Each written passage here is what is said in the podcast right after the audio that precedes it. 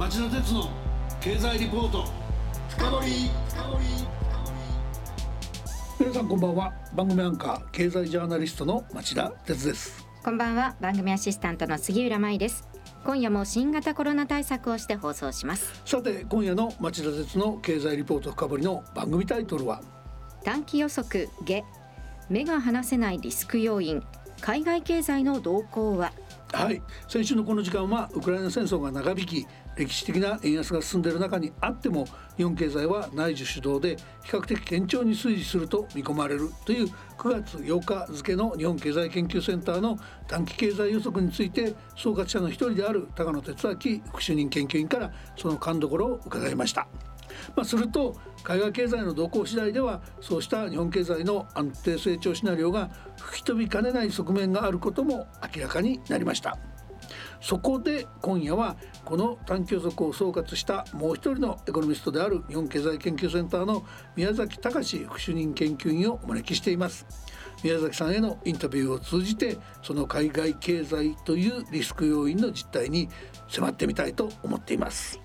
先週に続いて今週も関心の高い話題ですからね。早くお話伺いたいです。それでは早速ご紹介しましょう。宮崎さんこんばんは。こんばんは宮崎さんご多忙の中ご出演ありがとうございます。一つよろしくお願いします。冒頭なので一言でお答えいただきたいんですがリスク要因としての海外経済ズバリどういう点に注目していくべきだとお考えですか？やはりアメリカをはじめとした世界的な景気後退が起きるかどうかそして起きるとしたらいつかというのが注目点です。それでは CM の後町田さんにじっくりインタビューしてもらいましょ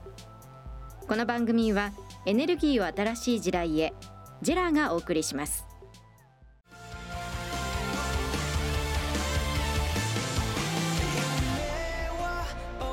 本気で夢を追いかける時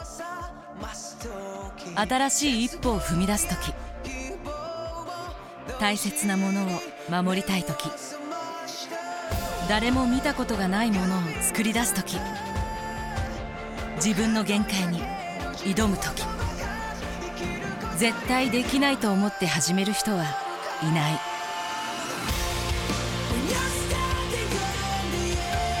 絶対なんて誰が決めた？CO2 が出ない日を作る。ジェラはゼロエミッション火力と再生可能エネルギーで2050年 CO2 排出ゼロに挑戦します。発電の常識を変えてみせる。JERA. 町田鉄の経済リポート深掘り。それではまず宮崎さんのプロフィールをご紹介します。宮崎さんは2014年3月に神戸大学大学院経済学研究科で博士後期課程を修了。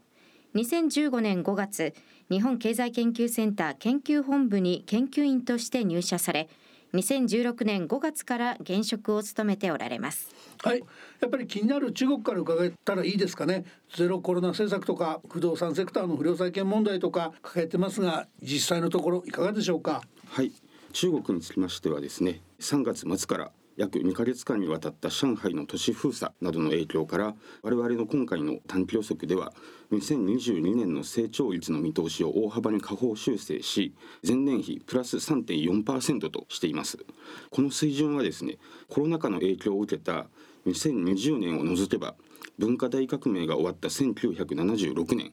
この年はマイナス1.6%という成長率だったんですがこの時以来ですね約45年ぶりとなる歴史的な低水準ということになっております、はい、中国政府はですね成長率目標として5.5%程度ということを掲げておりますけれどもこの達成は難しいと言わざるを得ないと思います。なるほど。宮崎さんね経済予測だから多数決で正しいとかなんとかいう気は全くないですけど、はい、このセンターの前年比プラス3.4っていう見通し、はい IMF が確か3.3ぐらいでしたかね、はい、そういった意味ではどう見ても中国政府の言う5.5%は難しいだろうっていうのがプロの見方ってことですかね。はい、それについては上海の都市封鎖だけでなく、はい、雇用環境の悪化を背景とした消費者心理の悪化、先ほど町田さんもおっしゃった不動産セクターの落ち込みといったことも影響しています。はい、現在ですね、景況感も公共不況の分かれ目となる値を下回っています。こうした景気下押し圧力というのは当面解消されないと、えー、我々見ておりまして、えー、2023年についても、えー、成長率はプラス4.7%とこちらも下方修正しています。なるほど、えー、さらにあの8月下旬以降もですね、えー、四川省の成都市あるいはハルビン天津市などで部分的な都市封鎖あるいは大規模な一斉検査公共交通機関の運行停止、えー、学校の休校などさまざまな措置が取られています。中国政府は、えー、ゼロコロナ政策を堅持していますし23年もこのゼロコロナ政策は維持されるという見方が多くなっています。3月末からの上海の都市封鎖で明らかになったように都市封鎖によって物流の混乱が起こればですね中国経済だけでなく世界経済への打撃も非常に大きいということが分かっています。まあゼロコロナのリスクが大きいってことですね。はい、不動産はいかがですか？はい。特に中国は不動産セクターが中国経済全体に及ぼす影響度合いというのが非常に大きくなっています。うん、我々の試算では2022年の不動産セクターの落ち込みとそれが関連産業へ及ぼす影響まで含めて考えますと中国の GDP を1%以上押し下げる効果があると試算しています、うん、ここでですね政府あの景気が今悪いのでですね景気を刺激したいんですけれどもかといってこれ以上不動産セクターの債務を増やしたくないというジレンマに陥っているということになります。うんうん一応あの不動産セクターについては政府のコントロールが効いていますのでハードランディングするとは、えー、メインシナリオでは見ていないんですけれども、うんうん、えー、これまでのように、えー、成長のエンジンとして不動産セクターを見ることはできないと思っています。それでも大きいですよね、はい、なるほど。でもう一つ気になる国といえばやっぱりアメリカですけどこちらはどんな感じですかね？はい。現状ではですね米国経済はまだ景気後退はしていないと見られます。うん、えというのも、え実質 GDP は現在2四半期連続でマイナス成長とはなっていますけれども、うんうん。うん、雇用情勢が堅調を維持しているからです。うん、えまたあの実際ですねアメリカのニューヨーク連銀が7月に実施した調査においてもですねすで、うん、に、え米国が景気後退入りしているという確率は10%にとどまっています。なるほど。そこのところちょっと解説しておきますと2四半期連続の GDP のマイナスはテクニカルには景気後退とみなされるんだけども実態見るとそんなことないよっていう話だったわけですね。まさにおっしゃる通りです、はい、米国が先行き深刻な景気後退に陥ることなくソフトランディングできるかどうかというのは、えー、労働市場の動向が左右すると見ています、うんうん、具体的にはアメリカの中央銀行である FRB の金融引き締めこれが景気下押しを通じて労働市場の不均衡を解消するということで失業率を大きく上昇させることなくインフレ率の基調に大きな影響を及ぼす賃金の上昇というのを抑制できるかがポイントとなります。足元あの失業率がコロナ禍前と同程度の低水準である一方でですね、うんうん、欠員率が大きく上昇しているという状況があるんですけれども、えこの一因は仕事のマッチング効率が悪化しているためだと解釈しています、うん、これはコロナ禍で業種ごとの労働時給というのが大きく変化しまして職探しや人探しに多大なコストが生じるようになったためと考えられます、うん。今後 FRB による金融引き締めによって労働時給が緩和した際には労働市場の効率性の度合いによって失業率の上昇幅が大きく異なるということが考えられます。なるほど。したがって米国経済がソフトランディングできるかどうかというのは労働市場における効率性の回復が失業率の悪化をどの程度抑制できるかということに依存していると言えます。そのアメリカですけど日本経済研究センターは今回景気後退確率を新たに算出したんですよね。それ一体どういうものでどういう結果が出たんですか？はい。今後予想以上にアメリカヨーロッパなどでインフレというのが進んだ場合ですねそしてそれがさらに長引いたというような場合、うんはい、金融環境が悪化してきます。そうすると世界的な景気後退というのが現実味を帯び始めてくるということになります、うん。うん、今回我々はですね FRB の既存研究などを参考にいたしまして米欧などの主要国が全体として景気後退する確率というのを算出いたしました、具体的に申し上げますと景気後退を米欧主要国の失業率の各国の平均値が1年間で1%以上悪化した場合というふうに便宜的に定義いたしまして、うん、今後1年以内に起こる確率というのを試算いたしました、うんうん、ここでですねその景気後退を予測する変数といたしましては、えー、米欧などの主要国の失業率やインフレ率を各国の経済規模で過重平均したもののほか、うん、えー、グローバルな金融要因を捉えるものといたしまして米国のタームスプレッド。これは長期金利と短期金利の差です、はいはい、と米国社債の超過プレミアム。これは国債に上乗せされる上乗せ金利です、うん、を用いてロジスティック回帰というものを実施しました、うん、その結果を見ますとですね1970年代以降失業率の局面変化をかなり正確に予見できるという結果になりまして、うん、現時点での米欧などの主要国が全体として1年後に景気後退する確率というのは30%程度となりました。なるほど。先ほど申し上げたアメリカのニューヨーク連銀の調査ではですね先行き半年間に米国経済が景気後退する確率というのも合わせて調査されているんですけれども、うん、えそちらの回答の中央値というのは30%ということになっておりまして、うん、え我々の今回のこの試算結果とも非常に整合的な結果となっています。うん、なるほど。こうしたあの試算結果の裏にあるのはですね過去の経験則といたしまして、うん、インフレ率が高く失業率が低いという状況にあるほどですね景気の過熱を抑えるために中央銀行が強力な金融引き締めを実施する必要に迫られるということがあります。その影響が顕在化してくる1年後くらいには景気が後退するリスクが高まるということになります。うん、米欧がもしあの同時に景気後退した場合、うん、え輸出の減少などを通じて日本への波及も避けられないというふうに考えられます。うん、1970年以降を見ますと、米欧ともに景気後退している時にはですね、日本もほぼ例外なく景気後退に陥っているということになっています。あの今のもうちょっと解説してほしいんですけど要するに国内要因だけ見てれば日本経済はそれなりに堅調に推移しそうだけど、はい、海外要因で大きくぶれる可能性があるなと。ではその海外要因で米欧の景気後退っての起きるのか起きないのかこれをちょっとしっかり経済的に分析してみたと。す。るとその確率は1年後に30%程度だから、はい、起きない方で国内経済も比較的堅調に推移すると言っておいていいだろうと。逆にこれが70とか80って出てたらむしろ景気後退の懸念というふうにレポート全体で打ち出さざるを得なかったんですよと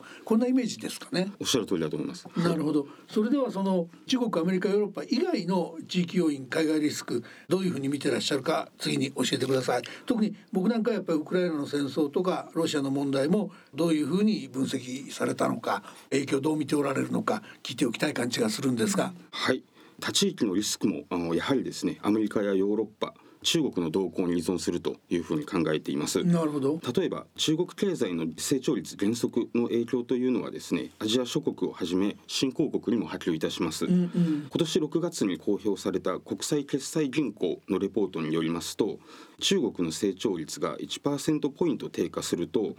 韓国やブラジルインドといった新興国などでもですね成長率が0.5から1%ポイント程度低下するというふうに結果が報告されています、米欧のインフレや金融政策の動向も新興国経済に影響を及ぼします。欧州の中央銀行である ECB は今月8日インフレ抑制のため0.75%の大幅な利上げに踏み切りました、はい、米国でも今週20日から21日に開かれた連邦公開市場委員会 FOMC で大幅な利上げが行われました。パウエル議長は先月末に開催されたジャクソンホール会議というものでインフレ抑制をやり遂げるまで利上げを続けると利上げ路線の継続を表明しています。13日にはですね米国で8月の消費者物価が公表されたんですが上昇率は前年比プラス8.3%ということでインフレがピークアウトしたという兆しは得られませんでした。まあニューヨークダウが下げたり強烈な影響ありましたよねそうですね。1000ドル以上下げましたし、はい、はい、利上げのペースが今後さらに早まって世界的な金融環境がさらに引き締まるというような場合新興国にとってはですね通貨安の圧力にさらされることになります、うん、通貨安は輸入物価の上昇を通じて国内のインフレ圧力となるほかドル建ての債務というのを抱えている新興国にとっては債務の返済負担が増すということになりますので、うん。うん、債務不履行いわゆるデフォルトのリスクが高まるということになります。全くそこですよね。そこはかなり大きな確率で想定されてるんですか？どんなイメージですか？はい、メインシナリオといたしましては大きな危機は起きないということは考えているんですが、うん、テールリスクとしては注意しないといけないリスクの一つだと思っています。これ例えば IMF なんかの支援でかなりコントロールされていくとというイメージですか？そうですね。あのまずは IMF の救済が入りますので、うん、そこで、えー、ひとまずなんとかなるんだろうというのがメインシナリオです。なるほどね。ウクライナはどうですか？はい。ウクライナロシアとの関係ではあやはりヨーロッパが大きな影響を受けます。はいユーロ圏が輸入している天然ガスのうち35%がですねロシアからの輸入なんですけれどもロシアとドイツをつなぐ天然ガスの主要なパイプラインノルドストリームを通じたガス供給は今年の夏頃から大幅に減少しています、うん、最近ではロシアの国営企業であるガスプロムがノルドストリームを通じたヨーロッパへのガス供給の再開というのを当面延期するというふうに発表しています、うん、これはやっぱりヨーロッパに結構影響ある問題として見ておく必要ありますね。そうですね。米国だけじゃなくてあの欧州の景気後退というのもかなりリスクが高いと思います。0.75の ECB の利上げもありましたしね。わ、はい、かりました。そうするとやっぱり海外リスクいろいろとあるんだけどまとめればどう見ておけばいいのかその日本経済への影響を合わせて最後に聞かせていただけますか？はい。今年年末から来年にかけて世界経済が景気後退に陥る可能性というのはかなり高いと考えています、例えば IMF はこれまでお話ししてきたようなリスクが顕在化した場合にはですね米欧の経済成長率が0%近くまで低下するということで世界経済に大きな負の影響が及ぶと指摘しています、うん、具体的には世界経済の成長率が2022年にはマイナス0.6%ポイント2023年にはマイナス0.9%ポイント下振れるという試算を報告していますこの下で我々の方でですね簡単なシミュレーションを行ってみますともしこの IMF のリスクシナリオが顕在化した場合には2022年度2023年度の日本の成長率はそれぞれ 0.6%0.2% というふうになります。シミュレーション上はですねプラスを成長維持できるんですけれどもかなり幅を持って見る必要があるということで、うんうん、マイナス成長に陥る可能性というのも十分にあると考えられます、うん、このように景気の下振れリスクは非常に高まっているということで政府にはですねこういった景気後退リスクに対して機動的に対応できるよう万全の構えで臨んでもらいたいと思っております。緊急時の歳出拡大が直ちに景気浮揚につながるよう公共事業を適切に執行する環境づくりなど今からでも財政拡大の効果を高めるための施策というのを進めるべきだと思っています。岸田さんが検討指示した総合経済対策やっぱり意味はあるということになりますね。そうですね。はい。わかりました宮崎さん今夜は大変貴重な興味深いお話聞かせていただきありがとうございました。ありがとうございました。また近いうちにこの番組に出演してお話を聞かせてください。特にフォローアップしていってほしいと思っています。よろしくお願いします、はい、はい、もちろんです。よろしくお願いいたします。さて杉浦さん宮崎さんのお話どうでしたか、はい、景気後退確率ですか？これ今後予測する上でとても参考になりますよね。定期的に算出していただきたいなと思いますよね。教えに来てほしいね。本当ですね、はいリスナーの皆さんはどう感じたでしょうか？来週は日米の金融政策の今後を占うと題して日本経済研究センターの三川育子主任研究員にインタビューします。この2カ国の金融政策の方向性が真逆なことがこのところの歴史的な円安の最大の原因であることはほぼ周知の事実と言っていいですよね。こちらも聞き逃せないテーマですね。それでは来週も金曜夕方4時からの町田鉄の経済ニュースカウントダウンからスタートする3つの番組でお耳にかかりましょう。それでは皆さんまた来週。この番組はエネルギーを新しい時代へジェラがお送りしました。